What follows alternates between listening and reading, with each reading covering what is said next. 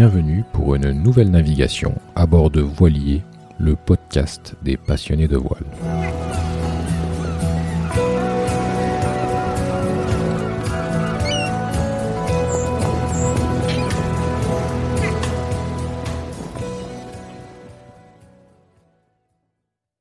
Avant de commencer, je vous invite à suivre Voilier sur les différents médias sociaux Facebook, Instagram, Twitter et LinkedIn.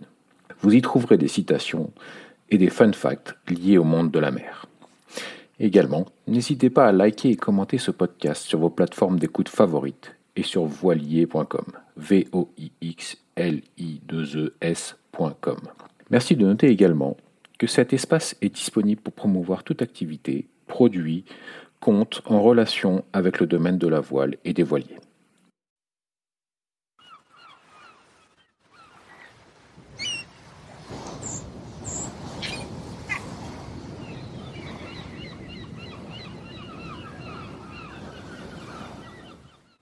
D'accord, donc c'est les constructeurs de bateaux, quelque part, qui euh, financent l'activité de, de la paire, bon, qui est probablement répercuté sur le client au moment où j'achète mon bateau. Bah, j'ai cette cote-part qui va être... Euh, j'ai pourrais bénéficier de la déconstruction de mon bateau euh, c'est exactement ça. C'est exactement ça. C'est, on peut le comparer très facilement. Euh, euh, alors, je sais pas si c'est surtout les, commencer sur, les autres marchés, mais euh, en France, euh, quand vous achetez une télévision, par exemple, eh bien, vous avez une petite écotaxe qui apparaît sous le prix euh, affiché.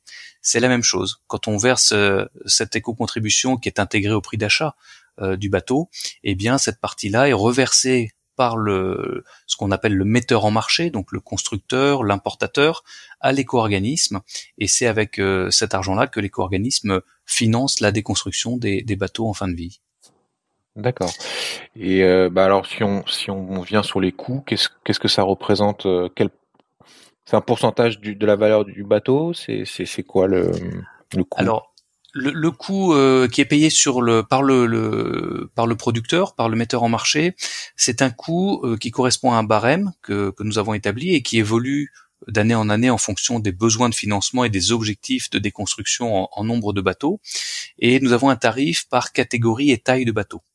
Hein, le tarif ne correspond pas, et, là pour le coup euh, c'est même la réglementation française hein, qui, l'interdit, ne peut pas être un pourcentage du prix de vente du produit. Euh, tout simplement parce que euh, un produit peut avoir un, prix de vente euh, très important et pourtant être un produit très bien pensé, éco-conçu et avec peu d'impact sur l'environnement. Donc on doit être vraiment sur une relation entre la problématique et les coûts de traitement, des constructions, recyclage du bateau et le barème et l'éco-contribution. Hein. Donc c'est pour ça qu'aujourd'hui on est vraiment euh, sur euh, des catégories. Donc on a des grandes catégories voilier monocoque, euh, voilier multicoque, bateau à moteur rigide, semi-rigide, etc., etc. Et par taille, par tranche de taille de bateau, d'un mètre par un mètre, on a ce on a ce tarif qui est dans notre dans notre barème et qui est appliqué. Et du coup, c'est aussi en fonction des matériaux utilisés, j'imagine. les bateaux en bois, peut-être, là, c'est vraiment que la taille qui compte.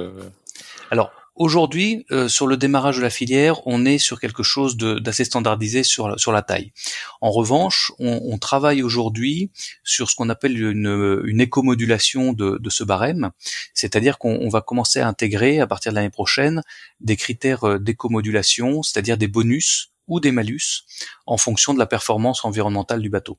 Donc on, mène aujourd'hui euh, pas mal d'études, de discussions sur justement la définition de ces critères. Donc évidemment, tout le monde souhaite euh, souhaite mettre un petit peu en avant le, les avantages de son propre bateau. Ceux qui font des bateaux en, aluminium nous disent mais regardez c'est merveilleux, ils sont l'aluminium c'est, recyclable etc. Ceux qui font des bateaux en bois nous disent bah il n'y a pas plus il y a pas plus naturel que le bois. Euh, et puis euh, ceux qui font des bateaux en polyester nous disent bah oui mais l'aluminium euh, si on regarde le bilan complet du cycle de vie du bateau pour le produire, l'énergie que ça dépense, etc. C'est quand même une ressource qui n'est pas renouvelable directement. Euh, et puis euh, les bateaux en bois, ben, le bois c'est très beau, mais quand le bois il est recouvert d'époxy, euh, en, en, traitement en fin de vie c'est compliqué aussi. Enfin bon, tout le monde a de mm. très bons arguments pour dire qu'il mérite un bonus et pas un malus. Donc il faut qu'on essaye de, il faut qu'on essaye de, de la façon la plus objective, la plus cohérente possible et, et compréhensible par par tout le monde, mettre en place ces critères qu'on ambitionne de mettre en place à compter du 1er janvier 2023.